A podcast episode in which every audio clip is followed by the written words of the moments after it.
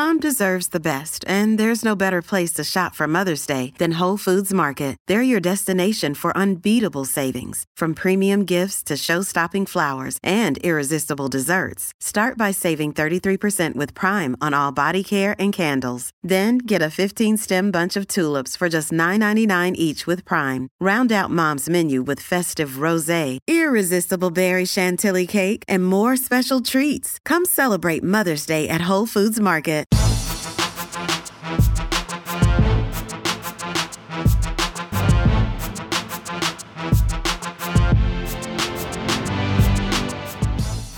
Welcome to the mini break, your daily podcast for the biggest storylines, results, and controversies from the tennis world. Today is Thursday, October 15th.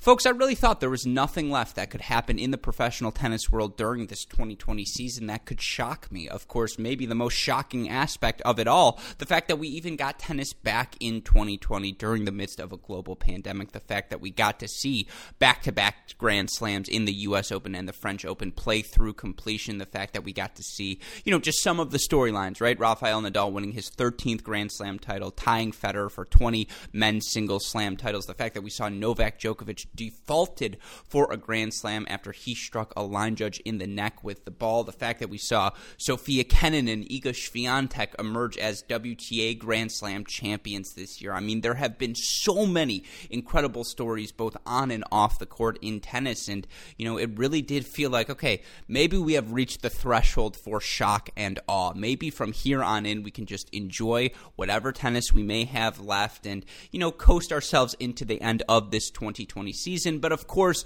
2020, the year that never stops, the year that keeps on offering surprises, and we have a whopper of a surprise for you listeners today. Maybe the most shocking 24 hours in this 2020 season occurring uh, since I recorded our last podcast until now. Of course, we've got the story of Sam Querrey testing positive at the St. Petersburg event, then racing back from St. Petersburg to head home to get out of Russia before he would have been forced to quarantine for two weeks in the country. Of course, there is more nuance to that story that I will talk about as we get into today's podcast podcast. Of course, we also had a big COVID scare yesterday. A journalist reporting that 20 players in, I believe, Colonia tested positive, or maybe it was Sardinia. I think it was Sardinia uh, for COVID 19. Of course, that that uh, reporting turned out to be inaccurate and we've talked about it before, but in the midst of a global pandemic, if you are going to be reporting something like that, you absolutely one billion percent have to have your facts right. And I want to talk about that story, talk about how it unfolded, the reaction to it on tennis Twitter, all of the above. Of course, we've also got some outstanding ATP tennis for all of us fans this week. We've got three events, two 250s and one ATP 500 at the ATP and up level. Of course, we've also got two challenger events going on that I want to talk about a little bit. But the reason we're able to talk about any of this here at Cracked Racquets day in, day out on the Mini Break podcast because of the support we get from our sponsors at Midwest Sports and Aero ArrowBar. If you have any tennis equipment needs, whether it be a new racket, new strings, new shoes, new clothing, you can find it all, and you can find all of the best brands with our friends at Midwest Sports. You go to MidwestSports.com, use our promo code CR15. Not only will you get 15% off your order, not only will you get free two day shipping on all orders exceeding $75, but best of all, you will get that free can of Wilson Extra Duty tennis balls. Go to MidwestSports.com, use that promo code CR15. Of course, go to arrowbar.com, use the promo code CRACKED15 for your only tennis specific energy bar available on the market. More potassium than a banana, delicious cinnamon, honey, oat, and chocolate chip flavors. You never have to worry about it melting in your bag. And best of all, it comes with a podcast, our Getting to the Point episodes, where we talk about the importance of nutrition and fitness in the modern tennis game. To support our friends Mark Aerosmith, Andrew Golub, just go to arrowbar.com and again, use that promo code CRACKED15 to get 15% off of your order.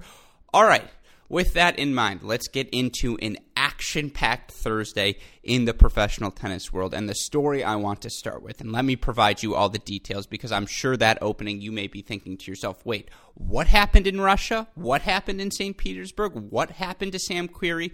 Let's get into that story now. And it starts, as it so often does when there's a big story reported in professional tennis, with our friend Ben Rothenberg, who, by the way, is going to be joining us on the podcast tomorrow to talk about the biggest stories in tennis down this 2020 season stretch. But, you know, it was about 3 p.m. on the East Coast yesterday where Ben sent out a tweet and he said, okay, so here's the story of Sam Querrey fleeing Russia after testing positive for coronavirus. And shout out to you, Ben. I'm going to be reading your tweets from start to finish. Ben always knows how to paint a beautiful narrative. I think sometimes that's why people get frustrated at him. Nevertheless, going to be using his words here and his tweets. And, you know, this has been confirmed by other outlets. So, you know, whether there's some hyperbole in this, I don't believe so. But here's the general outline of the story. 49th ranked Sam Querrey entered the ATP 500 St. Petersburg and was slated to face Denis Shapovalov in the first round.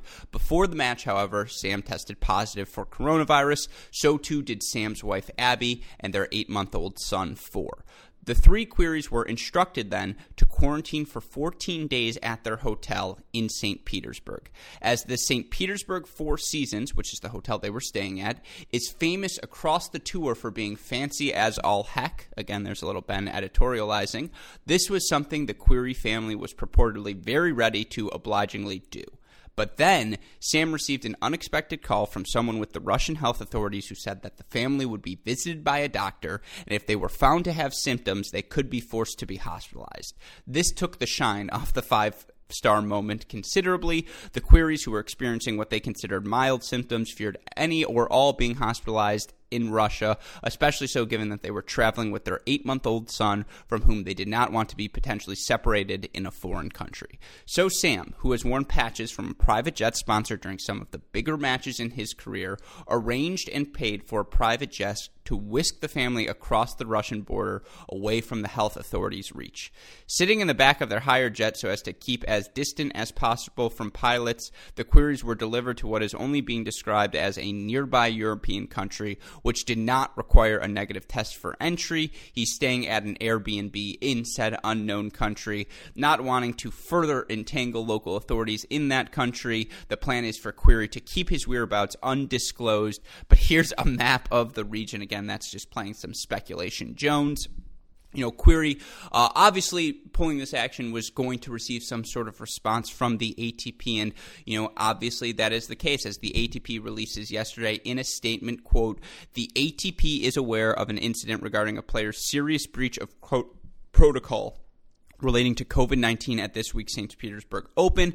Adhering to health and safety protocols is critical to ensure safety events take place safely and within the guidelines established by local authorities.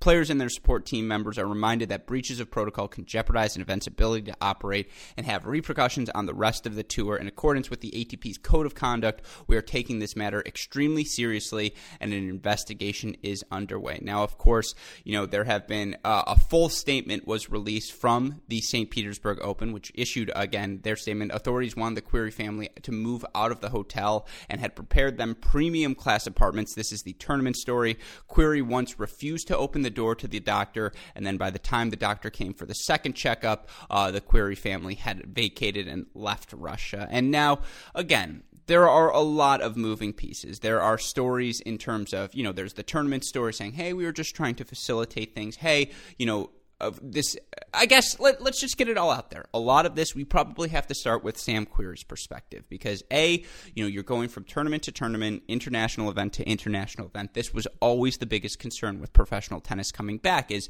you're exposing players because tennis is an international sport. It's played across borders, across globes. People are coming from so many different scenarios and, you know, now at some of these events they're letting fans into the stadium and there was always going to be a risk that players test positive. That's why it's so important that that the safety and health protocols be in place, that the ATP strictly enforce and the WTA strictly enforce that as players go from event to event and country to country. They're not only tested once they leave the prior country, but they're tested once again when they arrive at their new country. And, you know, obviously that's what happened to Sam Querrey. He was in Paris or he was at an event, and now he comes to St. Petersburg. And in that process of traveling from one place to another, as so unfortunately as can happen, he and his family contracted the virus. And of course, above all else, we are wishing all of the Querreys a safe and quick and you know speedy and you know safe recovery from uh, COVID nineteen.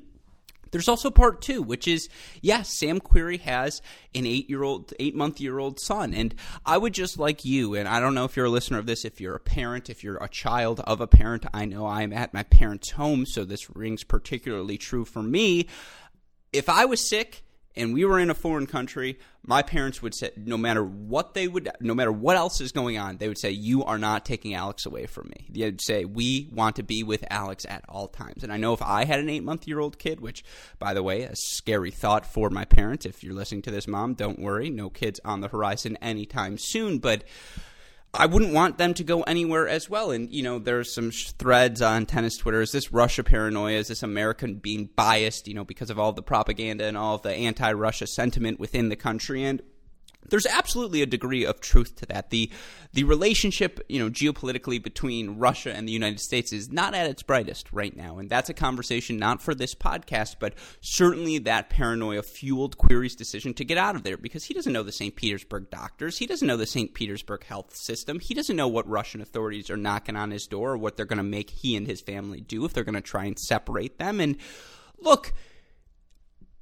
that is one sense of this. You you have to get offer sympathy for Sam Querrey and empathy and understand where he is coming from. He is just trying to do the most for his family, trying to ensure again, if you have COVID nineteen, you know the last thing that you would want is to be stuck in a foreign country in an unfamiliar place with your family while you're trying to experience all of that. And so you can understand that. At the same time, this is exactly what you're not supposed to do with this coronavirus. There's a reason all of these safety and health protocols are in place. And again, I can't speak for what the ATP authorities were planning on doing. I can't speak for what the Russian health authorities were planning to doing because I'm not in on those conversations. But certainly they were hopefully, I mean, you know, certainly you have to imagine they were prepared for a scenario like this, that there was always the chance of a positive test upon arrival for any of these players. If the ATP isn't preparing for positive tests at these events, that's criminally negligent because that's just atrocious planning by all these tournaments. And so you have to imagine there were regulations in place and things that they wanted to do for all, for the Querrey family. And, you know, it's a catch 22. Like, I, I, I, really, does Sam Querrey deserve to be punished because he wanted to do what was best for his family? Are you really going to punish him for that? That sounds horrible in, on paper, but then you look at the way this scenario was handled. You know, for Sam Querrey, again,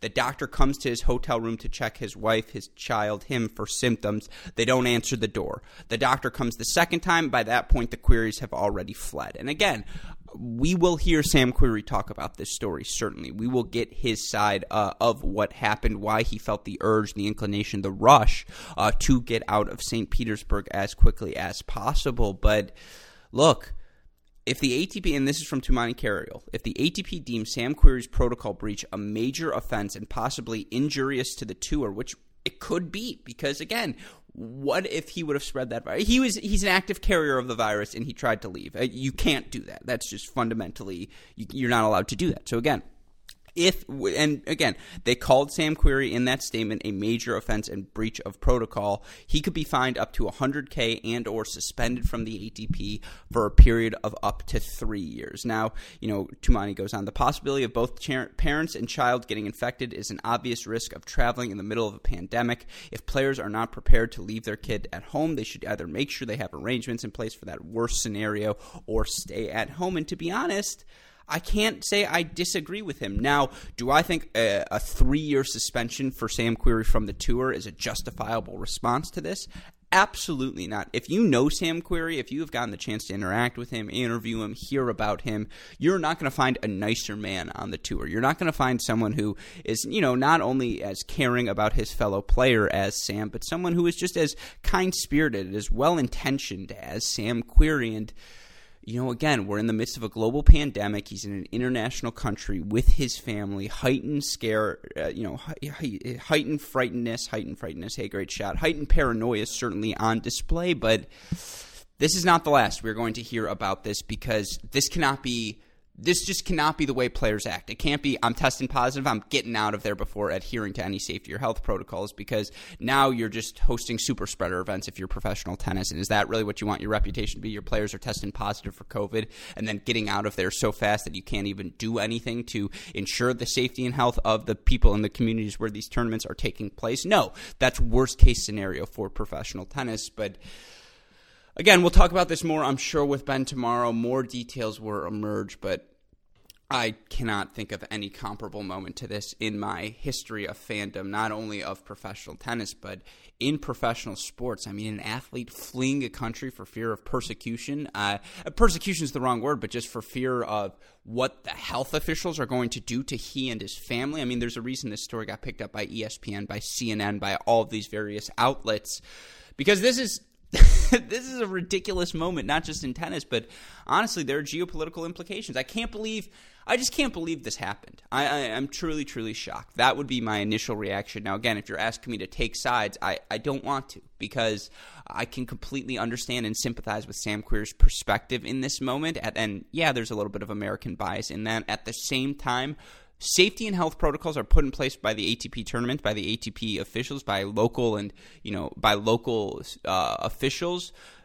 in order to host these events. You know, you're putting yourself at risk. You understand, as Tumaini said, you sh- you understand the risks you're undertaking when you agree to sign up for one of these events. You understand you have to adhere to the local guidelines regarding that that place's COVID nineteen safety and health protocols. And Sam Querrey did not do that and there will be a punishment for that. Do I think he should be banned from the tour? Absolutely not. But it's going to be very, very fascinating, especially given the changing dynamics right now. Sam Querrey resigning from the ATP Player Council, joining up with Novak Djokovic. So it's not like there's a lot of you know fondness for him right now. I'm sure in ATP politics, but Oh, what a moment. What a moment. 2020 never ceasing to amaze. And of course, it does also feel worth noting that just quickly, uh, again, one other storyline, and then I promise we're going to talk about the actual tennis that took place on Wednesday and Thursday. You know, there was a story or a tweet sent out by Craig Shapiro, who hosts the Under Review Tennis podcast. And you know, he claimed he had a source where 20 people had tested positive for the coronavirus, for COVID 19 in Sardinia, and that they were going to have to cancel the tournament because obviously, when you have 20 players who have tested positive, uh, you can't continue an event. And, you know, Fabio Fognini publicly testing positive, having to be withdrawn from that event. His doubles partner, Lorenzo Musetti, you know, they played together the day before. You would think, okay, Musetti probably out of the event as well. Uh, and then you hear the number 20, and you're like, oh my gosh uh, from Fognini. This is exactly what people were concerned about with the tournaments coming back. There was a collective freakout on tennis Twitter, but there was an eerie silence over the next couple of hours. And it was kind it was partially because a you know everyone was waiting for confirmation. They were waiting to hear an official statement from sardinia uh, saying yes this is what happened. X amount of players have tested positive or this is how we're going to adjust the schedule moving forward or we're not going to allow fans all these different things.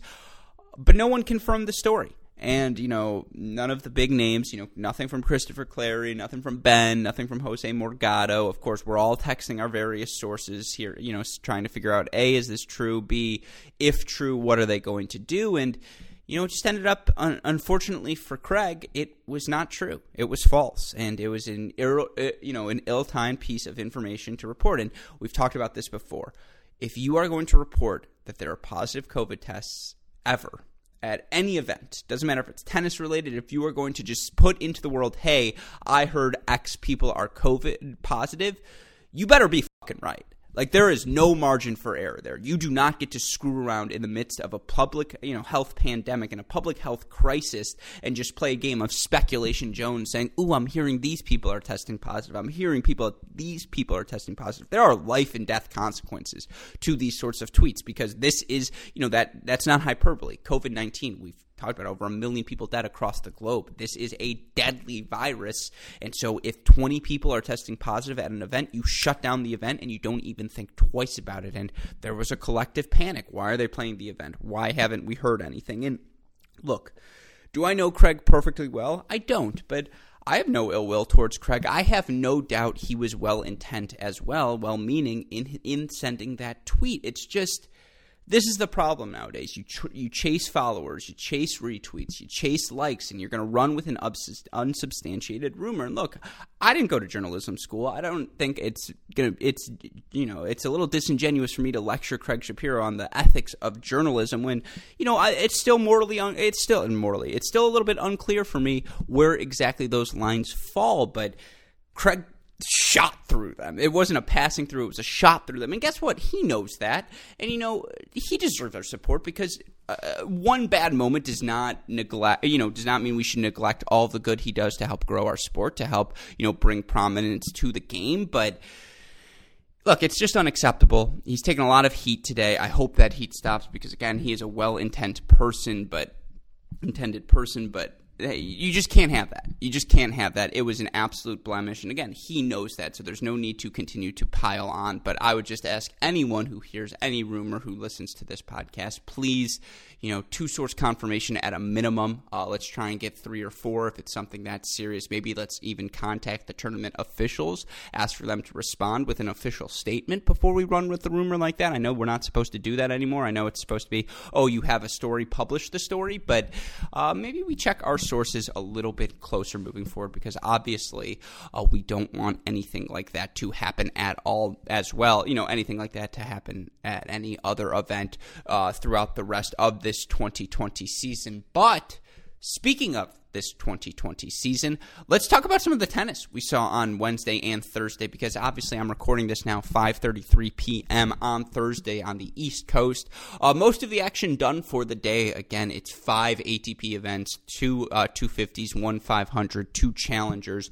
Let's start with the 500 event because we got some phenomenal results in the round of 16 today, and we have our quarterfinal field, I believe, now set in St. Petersburg. You look at the results on the day.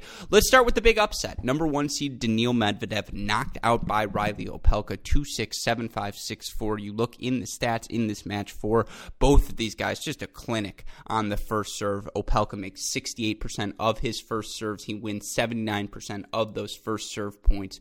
For Daniil Medvedev, uh, makes 62% of his first serve points, wins 91% on that first serve, 40 of 44. You sometimes forget Daniil Medvedev 6 6 and can just, you know, spike first serves down when he's in his rhythm. And of course, it helps when you're playing Reilly Opelka, but you know, this is a match that featured uh, four total breaks of serves. Opelka in this match, seven of nine he saves on break points, a couple of them with just some ridiculous forehand sticks or this forehand slap or the forehand stretch volley he hit and just all these different moments. Opelka plays to win. Opelka plays his game style, and we've talked about it. He's got such a more advanced skill set than John Isner did at his age, whether it's his ability to drive through returns or whether it's ability to drive through the backhand to hit the forehand and now, you know, we've also talked about his serve can continue to get better. He's going to get better at hitting his spots. I think his serve is honestly going to have more action on it, more consistency. And in this match, 11 of 32 on second serve points. He's going to take more chances with that second serve as he develops both of them.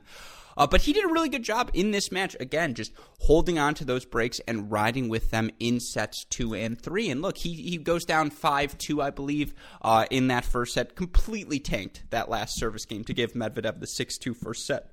But it's a credit to Opelka that he's able to just mentally throw a set like that out of the window and bounce back and get the one break of serves he needs in both sets two and three to win this match 2 6 7 5 6 4. And again, for Opelka, so it's 4 5, 30 40. Medvedev, I think, honestly makes a first serve. Opelka just kind of sticks it back with a drive slice return. Medvedev goes cross court forehand, actually opens up a lot of court for himself. A great ball and then Reilly Opelka just does what he does the seven footer on the move, running slap cross court forehand, and it wins him the match. I mean, it was similar on the set point in set number two 6 5, 40 30. Opelka hits a big serve. Medvedev, uh, you know, gets a, and then hits a plus one ball to move forward. Medvedev gets a really good look and hits an exceptional passing shot. And Opelka uses his size, his seven foot frame. He's on top of the net. He just gets his forehand volley on it. Incredible cross court drop shot. And like that, it's a set apiece. And you know, one set all for Reilly Opelka, it's just tough to stare down that barrel because you know how much pressure he's going to put on you with his serve. You know it's just going to be relentless plus one tennis. You know it's going to be pretty difficult for you to find a rhythm as a ground stroker. And of course, for Neil Medvedev, his game so predicated on finding rhythm. It's always difficult against Opelka because of how early he takes shots, how big he hits the ball. And look, indoor hard courts, Reilly Opelka can beat anyone in the world on any given day. You put a seven footer inside I don't even care if it's a clay court, if it's grass court, if it's a hard court. They've got a shot to win because conditions are so good for their serve. But for Reilly Opelka, again, two of four on breakpoint chances. You know, Medvedev only winning four points on the Medvedev first serve. That's not great, but you know he holds Medvedev to 16 of 27 on second serve points. Again, he only wins 15 points on return during the day. You look overall for him. That means he's only winning 21% of his return points. And by the way, in this match, Daniil Medvedev 91 total points to Opelka 79. But guess what? Winning ugly is half the battle. Winning, you know, doing enough to get the victory, that's what you have to do to reach the upper echelons of the professional tennis game, of men's professional tennis. And, you know, I got into this discussion today on tennis Twitter with Eric Johansson, with Paul Timmons, two of the best on tennis Twitter. And, you know, we're going back and forth. Eric saying, I don't really like Opelka's, you know, I, I, he's saying he doesn't see the slam upside that I may see. And I point to, you know, he points to the statistics. Opelka, one of the worst returners by stats on the ATP tour, but then you look at things more specific. You go to Tennis Abstract, you look at his tiebreaker percentage, you look at his breakpoint conversion percentage rate, and how that's better than John Isner's, and how you know once the serve catches up to the other skills, he's gonna he's obviously gonna have even more success at tiebreakers as his career uh, uh, during tiebreakers as his career goes on, but. Simply put, this guy can just do enough. He tanks return games, he conserves his energy, but when he is focused, when he is locked in, I think he is a really good returner, and I continue to say it. 2024, 2025 Wimbledon. I think it's going to be one of those two seasons that Reilly Opelka just goes on this two week tear. Just the serve clicks, everything matches up perfectly and he wins a Grand Slam title. I think he's the American guy right now with the greatest potential to do that. And so again, this it's only one match, but indoor hard courts really good win for him over an informed Medvedev, who obviously you win 91% of your first serve points, you can win. You should win that match 99% of the time. And Medvedev probably should have won this one. You saw him destroy a racket after the match, but Reilly Opelka, really, really good performance. Hard to be anything but impressed with his victory today. And of course, now we have a really fun set of quarterfinals, as I mentioned, because Opelka not the only winner on the day in terms of the straight set performances. Uh, we had Denis Shapovalov knocking off Ilya Ivashka 6 1 6 4. That was a great win. Milos Raonic, good win over Sasha Bublik 6 3 6 2. The last thing you want to give Sasha Bublik in the world is momentum. Uh, Raonic did a really good job playing plus one tennis staying focused from start to finish, just not giving Bublik a chance to assert himself, get to play creatively in this match. So, again, a big credit to Milos Raonic, high level of play in this one. And then, of course, we had a couple of three set battles on the day. Now, a couple of these matches happened yesterday, but worth noting Cam Norrie, uh, Stan Wawrinka in their wins in three sets over Donskoy and Kecmanovic. They've both looked great this week. Borna Coric, really good win over Roman Safiullin, who I've mentioned it would have been one of my favorite next gen prospects five years ago. Just a lot of injuries he's dealt with, but a sneaky, really fun match for me. I should also say Khachanov, three set winner over Karatsev, who just didn't have enough left in the tank by the end end, but Andre Rublev versus Ugo Humbert. Objectively, I would say these are two of the five best next gen performers during this 2020 season. Humbert, a title winner before play stopped earlier in the year. He obviously uh, continued to impress at the U.S. Open in Cincy. He continues to be really, really solid, but man, you can just see it in Andre Rublev's face. So he loses that first set 6 4 to Humbert. He goes down 40 love in Humbert's first service game to kick off the next set. Um, he breaks Humbert for a 1 0 lead. You can see the reaction on his face. He gets locked in in a way. Just right now, Andre Rublev refuses to lose. And I've made the case before, so I'm not going to say it again. But I will say his backhand gets better and better. It's no longer a weakness. I mean, he it's not as strong as his forehand, but it's certainly not a weakness. His serve serve becomes more and more effective. Again, the first serve percentage, a little Jared Donaldson esque, and then sometimes it's closer to 50% than it is to 60%.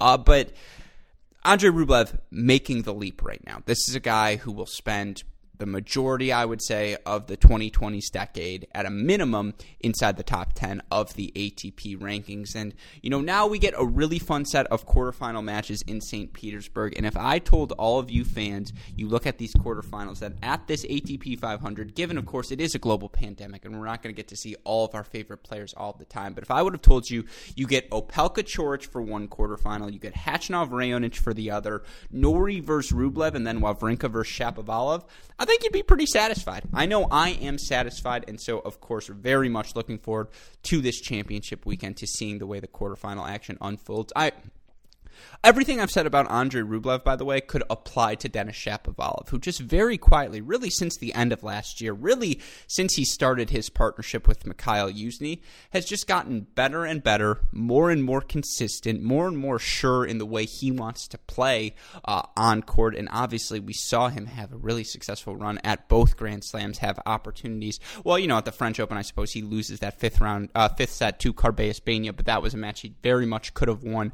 Of course, he made his first Grand Slam quarterfinal at the U.S. Open and very much could have beaten Pablo Carreno Busta, but you know, if you're telling me I get the Canadian indoor hard courts, always. If, as a man of the North, as a man whose state of original residence shares a border with Canada, uh, let me just say, you put us on indoor hard courts, we're going to be better than our contemporaries because that's where we spent most of our time growing up. Uh, and obviously, Shapovalov, I don't need to tell you about the power he possesses, but that's going to be a really fun championship weekend in St. Petersburg. Let's move quickly now to Cologne, Sardinia, talk about some of these challengers because, again, I know the big big story of the day is really the things happening not on the court but off the court right now. But you look in Cologne, a couple of uh, another Canadian rocking and rolling. FAA really good win for him, four and one over Laaksonen.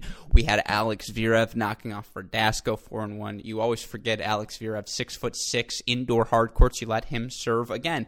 Indoor hard courts for Zverev's game. I don't care who he's playing. That serve's going to win him a lot of matches. Uh, we did have a couple of upsets on the day. Dennis Novak, three and 4 win over Benoit Paire, though honestly, a Benoit Paire in 2020 is less of an upset, I would say, than something we can all expect to see coming. And then you know, the other upset, Alejandro Davidovich Fokina, who's obviously played so well of late. Uh, he knocks out Marin Cilic in three sets. And, you know, for him, it was just making this match physical. And, you know, Cilic yesterday got pushed to the brink by Marcos Giron, or maybe that was two days ago. That was another three set match. I thought Davidovich Fokina did very similar things. And for Marin Cilic, I hate to say it, but we're clearly on the back eighth of his, you know, back, last two holes, last three holes of his career to make a golf analogy. Um, you know, it's just, you can make a match physical if you get him stretched, you get him to the outer thirds, you make that extra ball. The the six foot six frame, you know, he used to have a little Medvedev in him in that he would track down that extra ball, and that he was a sneaky good mover for someone with his size and his length. Uh, very similar to maybe honestly a Hubie Hurkacz, who was a straight set winner on the day. Uh, but obviously Cilic just not always able to hit that gear anymore, and Davidovich Fokina.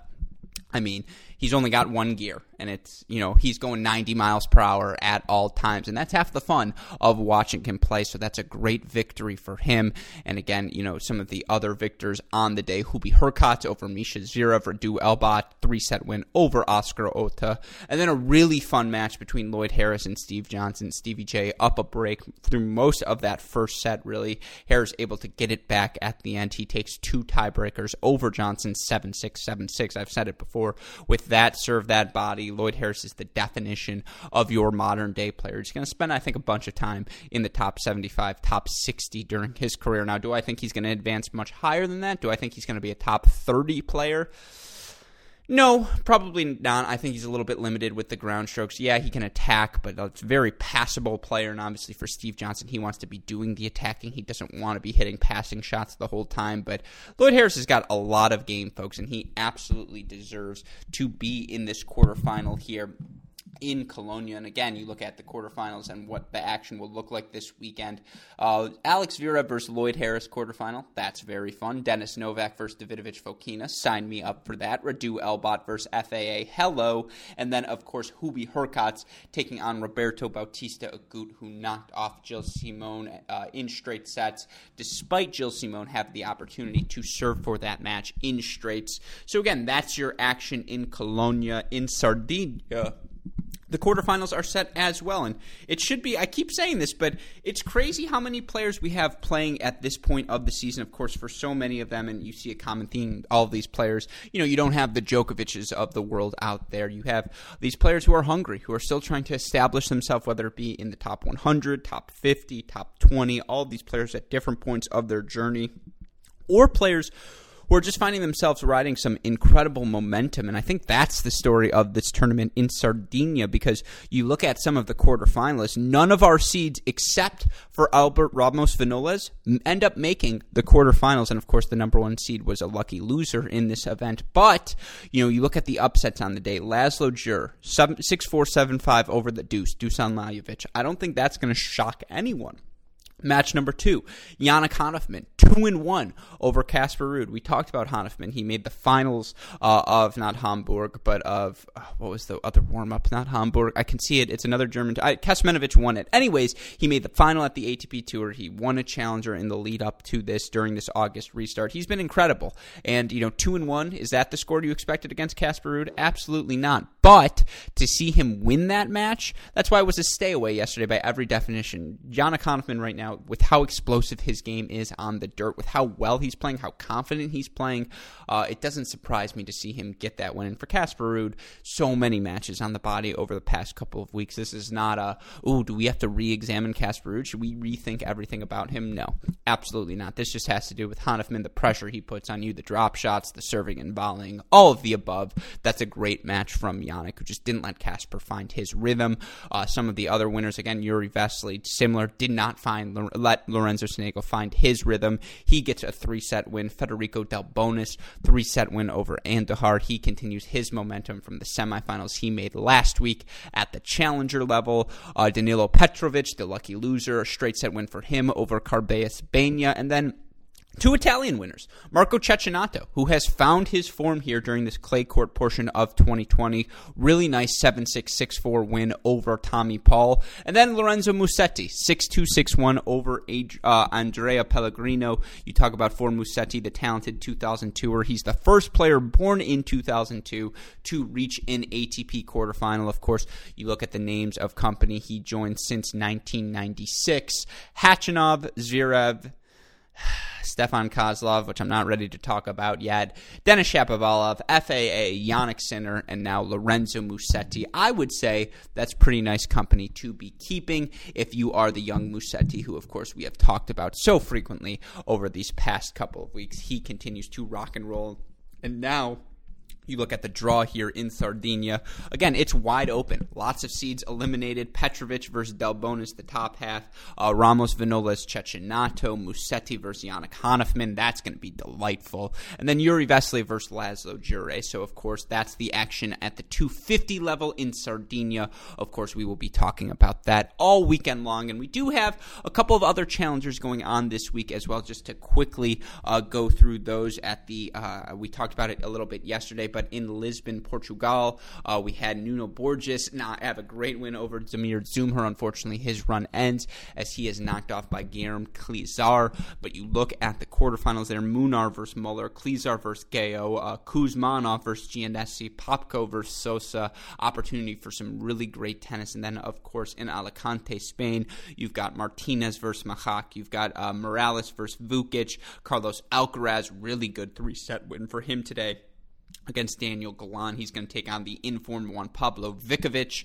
And then, of course, Steve Diaz taking on Mario Vilella Martinez. So it's going to be a really exciting week of, uh, exciting weekend, excuse me, of championship tennis. Of course, as always, if you have missed any of the action, highly recommend you go check out our website, crackracquets.com, whether you want to hear further recaps on the 2020 French Open, you want to hear the awards Jamie and I gave out, things such as the Nicolas Basilashvili Award for least surprising upset, the Sara Errani Award for shaky serving. That and more. Be sure to go check out the Great Shot podcast feed or go check out all those awards on video on our Cracked Racquets YouTube channel. Of course, we will be rocking and rolling with you all week long, all weekend long through these championship ATP action. Uh, as I mentioned, Ben Rothenberg of the New York Times is going to be joining me tomorrow to map out our biggest storylines remaining in this 2020 season. So, of course, be on the lookout for that podcast. And as always, like, rate, subscribe subscribe, review to this podcast, the Great Shot Podcast, Cracked Interviews, and Inside Out Podcast.